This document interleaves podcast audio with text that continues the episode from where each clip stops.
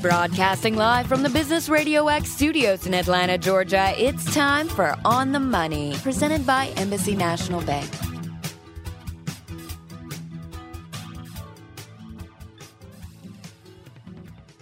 Hi, everybody. Welcome to this week's edition of On the Money, the number one small business show on Business Radio X. On the Money is presented by Embassy National Bank. We're a nationally chartered financial institution, and our deposits are insured by the FDIC. On this show, uh, we discuss topics designed to help small businesses succeed because at Embassy National Bank, we're proud of how we, how we help small business. I'm your host, Joe Moss, the president of Embassy National Bank, and we are broadcasting from the Subaru of Gwinnett, Atlanta studios. But we've got real good news today because this is the first show out of this studio has been relocated to Sonesta Gwinnett Place, Atlanta, which is a beautiful hotel located at Pleasant Hill and I 85, heading north out of Atlanta. The studio is a lot bigger. It's open air, broadcasting out in the lobby. You want to come by and watch us, you can do that. And Sonesta, good hotel, full service, business meetings, has a ballroom, full bar pool, indoor and outdoor pool. So it's a great place for uh, meetings, uh, staying overnight during the week or through the week, and then uh, maybe a weekend getaway. So look up Sonesta Gwinnett Place, Atlanta. So here we are, and we have a real good guest on the show today. Oh, I didn't. Uh, Mike, do you want to say anything about your new gig? No, no. I just want to congratulate you. You, you, and your guest Keith are, are christening the new studio. This is the first live show. We just moved in this week, so you are the first. And uh, you know, it, it, we did this for you, Joe. We want to make sure Wow. we take care of you. Wow. Yeah, so bigger, brighter, uh, cozy, uh, just just nicer. And uh, the folks at Sonesta do have done a great job taking care of us, and they'll take a great care of you and all our other hosts. So I can just say that, uh, speaking on behalf of Business Radio X, we are excited about our new digs here at the Sonesta Gwinnett Place, Atlanta. Come by and see them. They're just right off the lobby. This All those pretty interesting. Fans of Joe Moss that have been wanting to, that have heard you for years can now actually watch a show live because outside the windows here, we've got a speaker set up so these folks can listen to the shows as they as they walk by or if they stop, they can stand there and, watch you and wave signs like the, like the, the uh, Today Show. You know, in the background, they can wave at you. I think I'll sit with my back to the window. No, I'm just kidding. There you go. Anyway, be like ESPN, uh, Saturday morning ESPN. There you go. Um, well, anyway, we have a very timely guest today.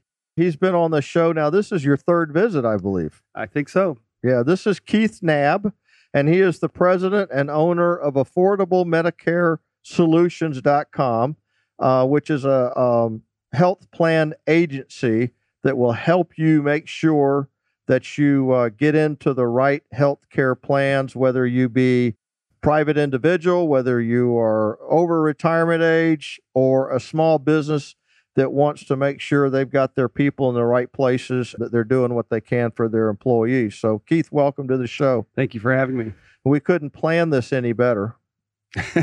yeah, there's a, right now we have both the health and care enrollment and the Medicare enrollment exactly going overlapped right now. Right, and uh, this that wasn't done intentionally, but uh, it's better to be lucky than good, right?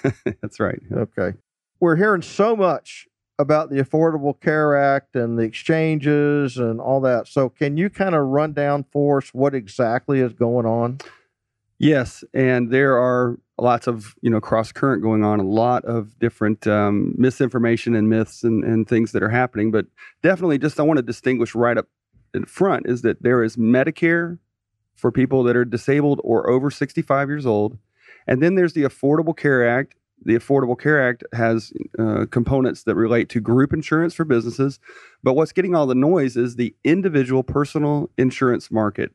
And that's where we're having the major problems. And we're hearing about companies um, pulling out of states or, or leaving and stuff. And it's confusing, you know, the business owners, it's confusing my senior citizens. That doesn't really apply to them on, under those scenarios. What we're talking about, the one that's really that's in turmoil is the personal health insurance market. And uh, before the uh, show came on, you d- you uh, uh, discussed basically three silos for me that I found very helpful. You want to go through that again? The three silos for buying personal health insurance? Well, in terms of where everybody is and relative to insurance. Okay. So half of America, 150 million people, are covered by group health insurance. And then we've got 118 million people under some sort of socialized care, whether it's children's health insurance programs, VA, Social Security, Disability, Medicare, Medicaid, um, the new Medicaid under the Affordable Care Act. And we're going to be adding 25 million more people to Medicare. We know we're going to go from 60 million to 85 million. And we're probably going to add another 10 million or so under the Affordable Care Act Medicaid provision. Um, so we're going to talk about 150 million people under socialized care Mhm. and 150 million people still under group health insurance. Okay. Well, that leaves still about 15 or 20 million people that are under that personal health market, which is what is getting all of the news. It's getting dominating all the, the headlines right now. And remember, that's only 5% of America. Okay. Um, so what's likely to happen to those? What are that? What are these people seeing right now? So what they're seeing is chaos. I mean, there's a lot of problems. Half of my clientele receive cancellation letters, and uh, that are under 65 years old. You know, um, most of my agency um, did not, but half under age 65 got cancellation letters, and so we're we're moving them to new plans and whatnot. Um, some of them are just saying that I can't handle this because it's too expensive now. My own personal family's insurance went from $450 a month three years ago to now to be around $1,800 per month. Wow. And that's a house payment. That's crazy. It is crazy and high, very high deductible very too. very very high yes Okay. you know 13500 max for a family and stuff it's just it's it's crazy so i think where it's where we're going with this is that obviously we don't know who's going to be elected and there's going to be new administrators and new uh, people elected and whatnot and but there's going to be a huge motivation from the public side that then this needs to be fixed and you're hearing that right now although prescription drug prices are getting more news actually Sure. from from it on polling but but we know there's going to be some sort of fix the insurance companies actually are doing very well under Medicare. They're doing very well under group health insurance. And where they're not making any money is this 5% of America on personal insurance. And they're like, this is not worth our time. We're losing our shirts, et cetera. The Medicare side is personal insurance also. When you sign up for Medicare, when you're senior, you get a personal plan and your spouse gets a personal plan. They're individual plans. And so that I have a feeling the the Affordable Care Act, personal insurance, is going to be reformed, something similar to privatized Medicare plans. That's my guess. And um, it just makes sense because the insurance companies are doing vel- very well in those plans. Mhm. They're very popular because they don't have deductibles. The most hated thing in America is your insurance deductible. Right. You could become president just by saying, I'll get rid of your deductible. That's all you have to say. Don't even talk about Aleppo or anything else. I have a feeling that's what's going to happen is they're going to be they're going to reform it that way. Well, let's say you're a small business owner, and let's say you're under the 50 level, Uh-huh. but you had previously you had a desire to make sure all your employees were covered.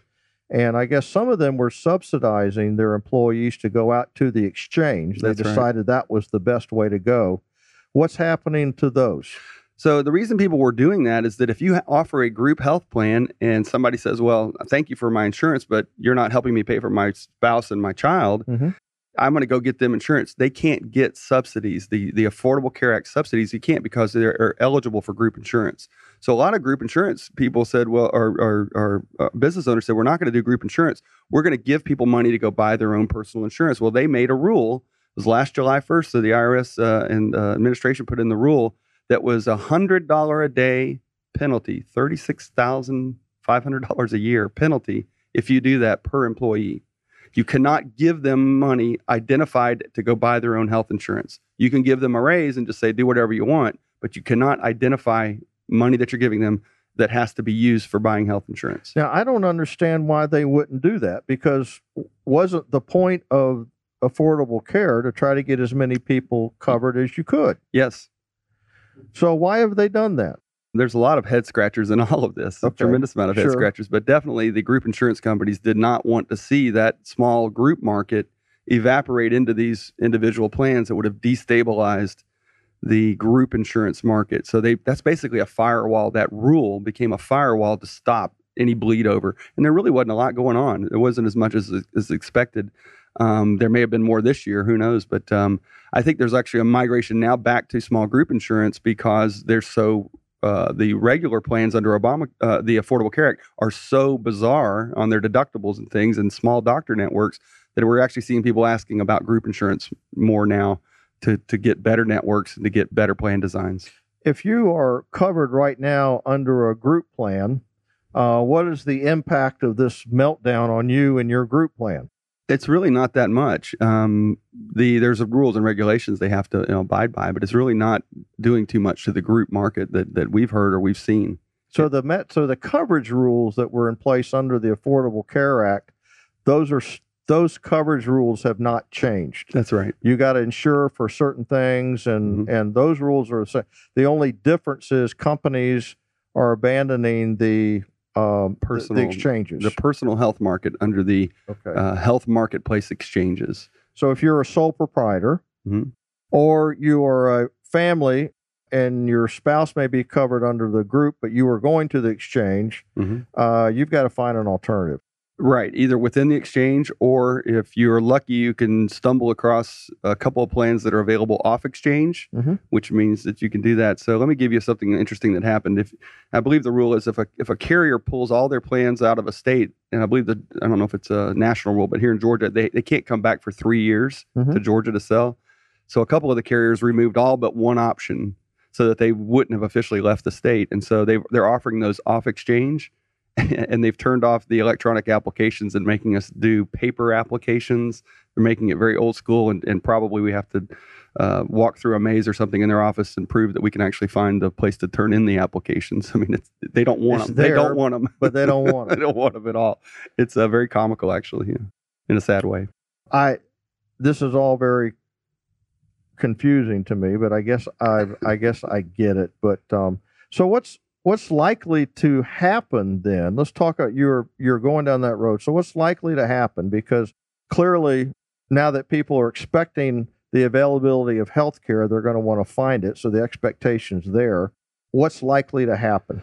Well, of course, it depends on the elections, and and and even when you hear the bluster of saying people saying, "Well, we're going to do a public option or we're going to do repeal and replace," a lot of that is um, hyperbole, and it's probably not going to be either one of those. My bet is that it is going to be a negotiated type of settlement, and the privatized Medicare is a good example of that. It is a Mhm. public option. Medicare, of course, is socialized care, but the privatized option means that it's delivered through private companies. So we have almost 20 million seniors that are doing that annually right now, and it's growing and it works really well. And that's where a, a lot of the companies are making almost all their profits. Um, uh, one of the major companies make, made 80% of their profits just from that division. Hmm. And they, that works fine. And I think that'll probably be it. And then it'll sort of satisfy both this urge for a public option and this urge for privatization. It kind of marries the two together. So this uh, private Medicare option, we're going to call it. If you're in the state of Georgia, though, who whatever carrier that offers that has got to be licensed here in Georgia. Right. Well, well, those the Medicare plans actually get filed. They do. They do have to be a um, a, a carrier registered within the state, but they have they actually filed through Medicare. And so I'm not saying that they're going to expand Medicare down to the you know age 40 year old market or 35 year olds. I have a feeling they're going to use that as a format, as a modeling, and they're going to create a new program. You know, who knows what it's going to be called, but it'll be modeled on that style of plan. I'm not Okay. saying that they're going to change the Medicare age rules, which one of the candidates is talking about. I don't think they're going to do that. So uh, ultimately, we'll we'll continue to have this what you call a socialized um, silo, and then we'll have the group silo. That's where we are today, yeah. And we know how many people are turning 65, and we know how many people can are going to be eligible for these other programs. So we'll have more and more people going into the social silo. 50 Uh, 50. Yeah. Yeah, and then uh, anybody uh, who is previously under an individual was previously under the Affordable Care Act will likely end up there as well. That's my guess. Okay. Even Ben Carson was talking about that as a, a conservative option. Uh, he was speaking about that during the uh, vice presidential debates. So we're hearing it from both sides of the aisle that some of that banding about who knows what's actually going to happen. But I think the insurance companies would be on board with that. Okay. Let me ask you. Well, because they make money off of the the, the uh, privately run Medicare policy. It there's a number of reasons that it works for them. Well, I'm going to stop you there because they like it, but yet it's very expensive to the taxpayer. Mm-hmm. Ultimately, is it not? It is, but the the funding of all this is really where the biggest question is. Is that how do you how do you do the the the the premium funding because it's not a magic bullet to bring down the cost. We spend nine thousand four hundred and three dollars per year per person in America on medical care. A third of all of our medical spending is wasted. That's seven hundred and fifty billion dollars a year. So all of the the efforts are looking at how do we get more efficient because the we have a very inefficient models right now. And so I'm working with some people at Georgia Tech uh, on a Medicare uh, system to try to make it more efficient. And um, I know that they're working on different ways to. You see a lot of hospital systems and doctors groups that are all getting much more efficient. You're seeing a lot more things coming from Medicare that are paying differently to, to try to improve efficiency, and some of it's working. Uh, we had a five and a half percent drop in some of the Medicare spending uh, due to these efficiency things, so they are working. But we're not. We've got to get the prices down, and the only way is uh, it seems like is to um, hopefully get really, really efficient, or there's going to be a heavy hand of just price cutting, and a lot of hospitals and doctors and people are just going to you know, really fight it tooth and nail. And right. I, I, don't think that's the way to go. And the doctor dilemma is they're going to see more people, presumably, move into the to the socialized side of it, mm-hmm. which means their reimbursement's going to get lower and lower and lower. That's true. I mean, as, have, as compared to yeah the privatized side. And then, um, so that's that's something obviously to look to look into or to be aware of at your local uh, internist or whatever you call your regular doctor. There, there's all sorts of things that are going to cause them to. They're they're going to get more efficient. The, the, use of telemedicine, the use of more um, personal. Let me make sure that I say the words right. If if they've got if if if they have a system at their office that's not working in their personal offices, they've got to subscribe into better systems, better things that are going to be more efficient.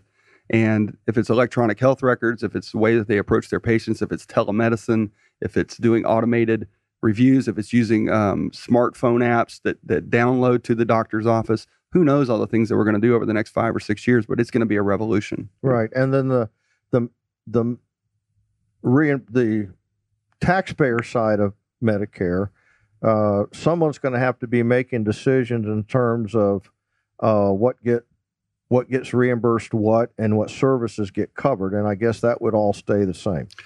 Well you know, all the time there are new new technologies that come out and it takes a while to get those approved and some that aren't being uh, covered uh, as they were so those are big pressures. I mean, the amount of money spent on certain drug therapies and things can mm-hmm. sink the whole system. I mean, there's there sure. are some major pressures going on. Who makes on. that decision? Is that the FDA? That no. who who runs Medicare? So the Centers for Medicare and Medicaid Services they have their um, uh, the Payments Advisory Board and uh, other bureaucratic uh, decision making that can decide those things. Yeah. So we'll have more and more people kind of pushed over into that side. You would think we know how many people are turning 65. Yeah. Yeah. And then we know how many people are under group insurance. And the businesses are hiring and adding more people. So sure, we're sure. seeing growth there too. Yeah. Okay.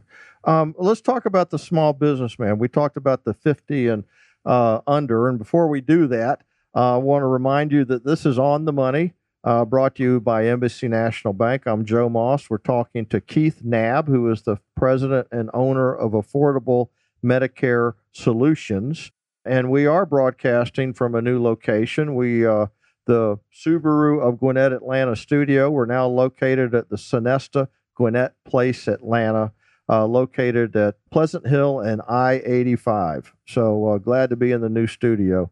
Okay, let's talk about. We talked a little bit about uh, the small business under 50 employees. Let's go to the next level. Wasn't that, as I recall, 51 to 250? Is that the next break? I believe so. Okay. And what's the requirement there again? I'm sorry, I forgot. If you don't, if you don't provide health coverage, you're going to have to pay a penalty. If you don't provide, if you do provide health coverage, you'll pay a penalty if it's not affordable. If it if it's more than eight and a half percent of an employee's pay uh-huh. and they can't afford it, then you'll pay a penalty then too, even if you do provide insurance. So you have to make sure if you provide it that it's affordable. Uh huh. And if you don't provide it and you're uh, that level, you're going to pay a, a per head penalty. And if you decide to go to to tell all those people to go to the exchange, can you make that decision? No, you got to provide a plan. No, you don't have to provide a plan. You can pay the penalty. Okay. Yeah. So, it, but it's huge. I mean, this is large. Is penalty. that is that penalty gotten larger? I think the group penalty is still at three thousand uh, dollars an employee okay. per employee. Um, all right, then then uh, 251 and above, I think was the next break. And that is they have to provide uh, coverage. If they don't, they get penalized. But wasn't there another requirement for even the uh, the larger companies? Well, a lot of them at that level are self-insured, so they can set their own rules on some things if they have a self-insured under a different uh, risk setup. But I really can't speak to some of the, the mega large group Okay. situations. Okay. Um, well, it's it's just getting a lot more complicated, isn't it? It's the small business owners that where the biggest the biggest issue right now is that if you've got five employees or ten employees, do I or do I not give them insurance? Do I or do I not give them money to go buy insurance? What do I do for my own family? And so that's the biggest questions that people are having right now. It's not on the large group side. It's on this uh, smaller groups. You know, under twenty five is the typical one, and they have those questions. Say, what what am I required to do? and what if I do it wrong? What if I actually am giving? I'm every month in their paycheck. I'm saying, here's a hundred dollars for your health insurance. You're in deep trouble if you get caught doing that. So don't. And the uh, and and the cost for them, the burden is uh, constantly going up. So The premiums. The Yes. premiums, right? And then uh, we we have a an affiliation uh, the show does with uh, the Job Creators Network, and they talk about all the different burdens that are really hurting small business, and this is this is right up there.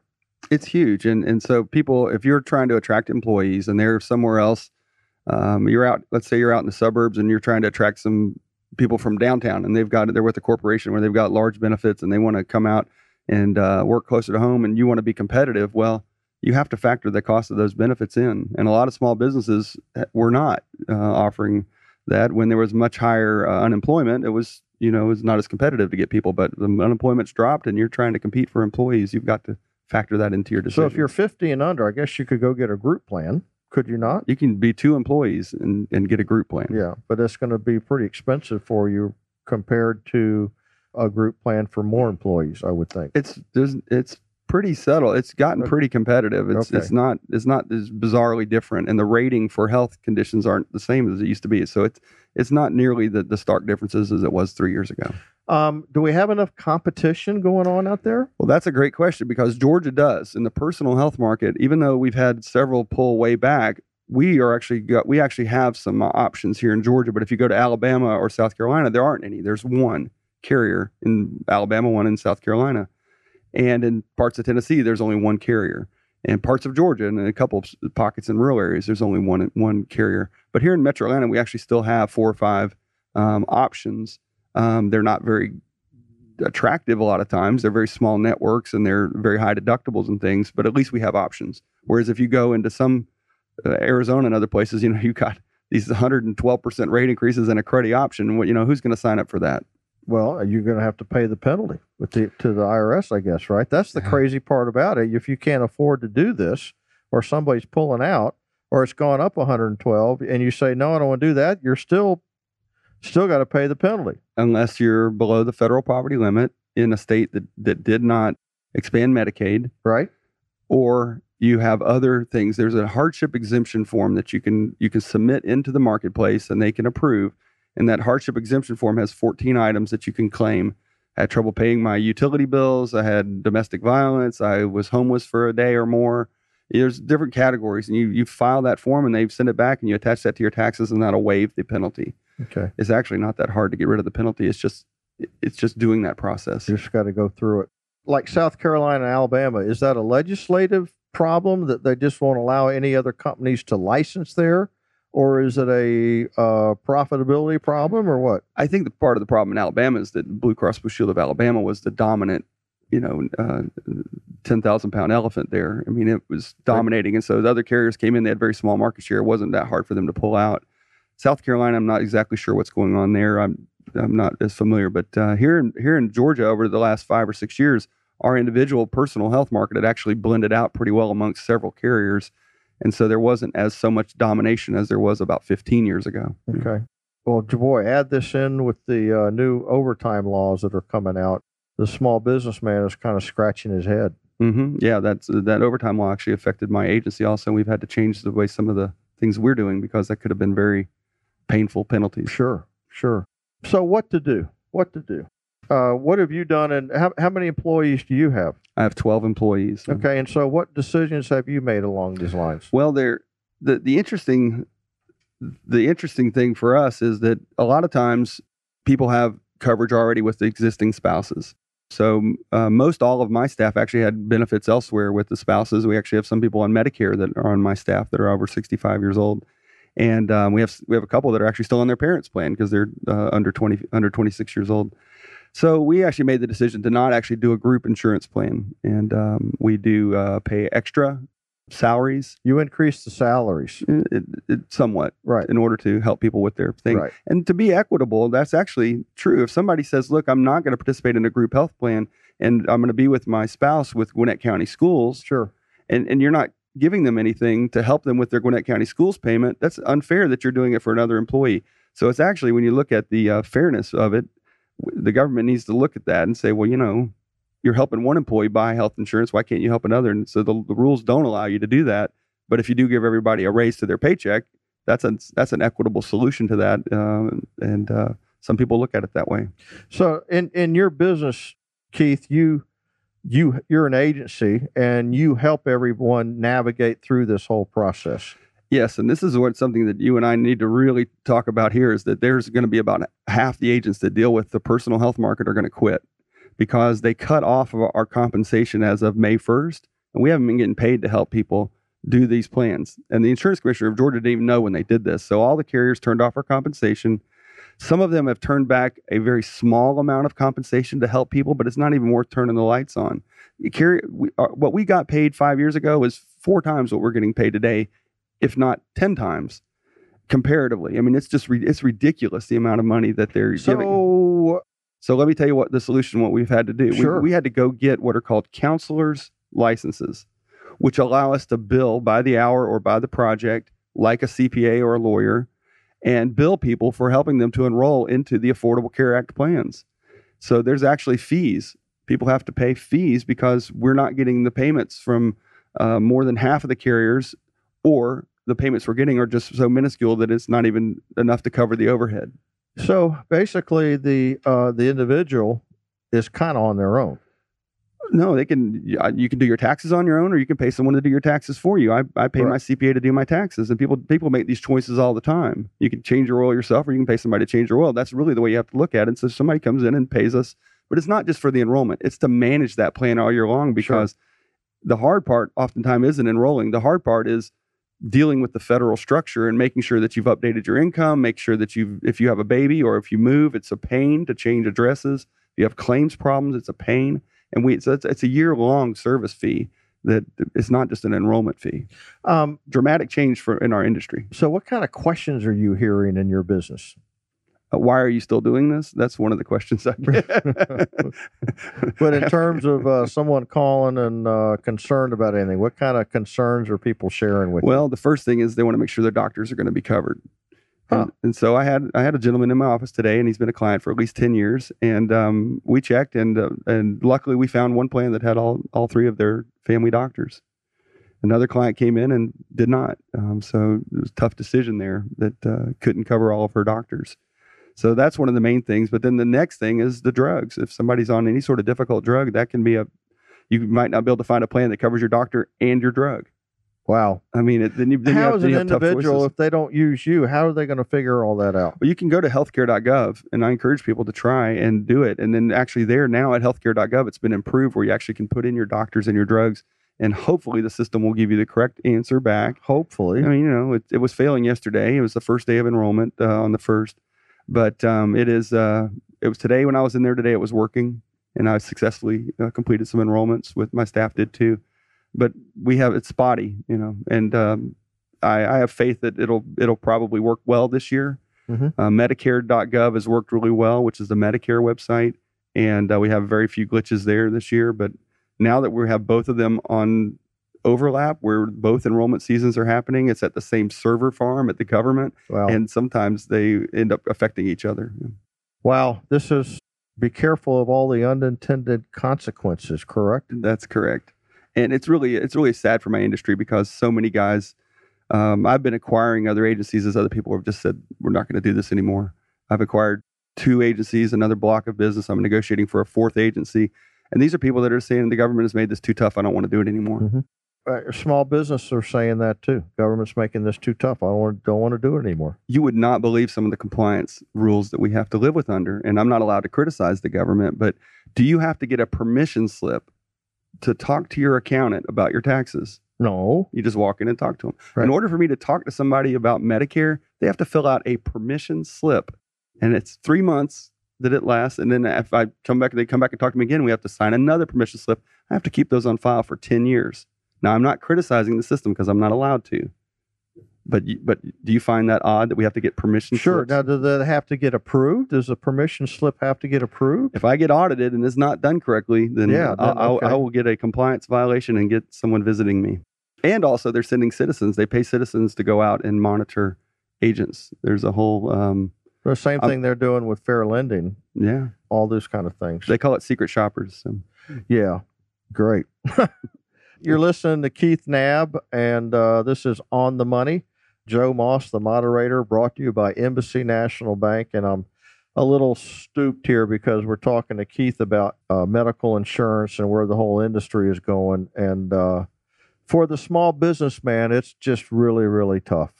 I think it would be great to have some regulations um, relaxed, obviously, and I'm a big believer in health savings accounts, and that's a that's what I've used for my family for a long time. And there are strategies that will marry well with all of this new technology and ideas and telemedicine and things that I think are really going to change the way we look at our healthcare. So let's spend a little bit of time on the health savings account. Mm-hmm. How, how, how are those structured again? Just so people kind of have a refresher. So uh, let's talk about a personal one that you're not with the group insurance. So if you're personal and you want to do your own health savings account, you have to buy a plan that is qualified. It's a, called a high deductible health plan that then marries with a private health savings account. You can go set that up at your own uh, And invest. a carrier would offer that. well, some of the carriers do, but generally you would go to your own bank or your own investment house and say, I want to uh, turn on my health savings account. It's just like an IRA. And we call it like a medical IRA. And you just turn on this health savings account and you're allowed to deposit a certain amount each year into that. I think the number this year is 6450 for a family and 3550 for an individual, $3,550. I believe that's the correct number. Six thousand four hundred and fifty for a family. Okay. I think that's right, and three thousand Okay. five hundred and fifty for an individual. You're allowed to put that money in, and it's kind of like the marriage of a Roth IRA and a traditional IRA because you get to deduct the money for putting it in there, and you don't pay any taxes on the growth when you withdraw it. Now, if you withdraw it early or or, or for non-medical things, there's penalties. But um, you know, so it's like an IRA if you keep it in there. So Roth IRA, you don't ever pay taxes, right? You don't get the deduction, but you don't ever pay taxes. Traditional IRA, you get the deduction, but then you do pay taxes. So a health savings account is actually the blend of those two ideas together where you get the deduction and you don't pay taxes on the growth if you use it for medical care. So the idea then is that you marry that with a very high deductible, but you just put your normal payment into that account every month. And I do a third thing. So I do exactly that, but then I buy an additional health insurance coverage that erases my deductible in the case of accidents or heart attacks or strokes so that so that if I did have a major event like a heart attack, I would get a $5,000 check it would erase my deductible. That sounds to me like kind of um, what what was that? Kinda- an Aflac plan. Right. Aflac's pioneered that. There's plenty of other carriers that have ones that are designed to, to marry with the health plans perfectly. And um, it's a great way. You sort of get the best of both worlds, low premium, but also in the case of catastrophe, you're not getting a big bill. So the way that works is you got to write the check to the HMA, your your your management account, but then anything that gets paid for those kind of policies that has to come out of that account. So you can typically they'll give you a Visa debit card or a Yeah. Mastercard debit card, or you can just submit in for reimbursement. Mine's got an online reimbursement, the one I use, which is healthequity.com. Uh huh. and I just go in there and I submit for reimbursement. It's, it transfers over to my account the next day the amount of money. They don't really care. It's between you and the IRS to prove if you get audited, you know what that you're doing this that you're doing it for medical expenses. And there's been some discussion about increasing the availability Yes. of the management account, correct? Incre- inc- it really- increasing the dollar amount that's eligible. and increasing the access and the ease for people to use the health savings account idea because it, it, it, it then makes you more judicious in your spending. You know, you'll go out and instead of just spending money willy nilly, if it's coming out of your pocket, you're going to find a, the doctor or you're going to ask for the MRI place. You know, what does it cost? And if one MRI place is 800 bucks and the other one is 1200, you're going to be a better shopper. Clark Howard talks about the transparency and medical costs, and there's a lot of great ways. GoodRx.com is a great website that I use every day. It's a price transparency on drugs. and you'd be stunned. You'll put in your name of your drug, and it'll show you 12 pharmacies, and it might be eight bucks at one place. It'll be $80 at another place. Wow. Wow. So when consumers get smart, my Medicare consumers have really gotten smart because they're on fixed incomes. If we could do that for all of America, we'll drive down our costs. Yeah, it it keeps people. I guess the argument is it keeps people from going to the doctor because they're going to have to pay for it out. They're they're thinking it's coming out of my own pocket. Well, but I think half of the doctor visits are a waste anyway, is what they say. Is that Right. you might have been able to just do a telemedicine visit and they say, or, or, or just see a nurse practitioner online, or your smartphone can read your, your temperature or look inside your throat or your ear and you send them a picture. It's incredible the things, and you'd pay 20 bucks for that instead Well- of wasting everybody's time coming in for a doctor's visit. Ultimately, what's going to happen is you'll have these shops say, "Look, let me test your blood. I'll check for cholesterol, mm-hmm. check for A1C, and I'll check your blood pressure. And if you cover all those three, you basically have eliminated about ninety percent of the stuff that can go wrong with you." I know, but you can do that on your smartphone. You actually have an, they're actually having a smartphone app that's coming out that'll that, that checks your heart rate, your blood pressure, and you can do about six or seven different blood tests, check your your your blood sugars, everything on your smartphone. Why not? Let's remove half the visits to the doctor. You learn so much on this show, don't you, Mike? I mean, and and by the way, come January, we're Mike and I are going to get driven around in a uh, driverless car. There we go. the, the perks of perks of on the money. Wow! so uh, we're seeing a lot of technology going on. Al- Although I'm not sure if I, I'm committing to driving around in a driverless car. I am absolutely. I want to see it work first. Okay. While you're doing that, we can check your blood on your um, iPhone and or your smartphone, and Keith will be available to help you set up your uh, HSA. Well, if we get hurt, you know, we don't have to see the doctor. We just have it done on our phone somehow. Right. I think Right. I think Tesla is working on their cars to actually do a full exam while you're driving. Yeah. This is nuts. I will have to talk about that in January. Well, Keith, you're not going to leave us, but we're out of time. Always a pleasure, Mr. Keith Nab. As far as I'm concerned, the most knowledgeable person that there is on the planet relative to medical coverage and, and, and everything that's going on out there. So we will continue to have you back on this show. Well, thank you very much. Tell me, all right, final words for you. I want to have a star outside your office for me being your first one in here to do the, the thing. we I should want to do that. I want to walk a fame star outside. Yeah. we should do that. Okay. That's a good idea. We should Keith, put Keith the- and I have had conversations about Keith having a show. well, I mean, maybe he is, the- he is you the should do smartest that. smartest man when it comes to this subject. Yeah, and- but can No- you imagine No, talk- pre- no pressure, Keith. can can you imagine talking about healthcare every week?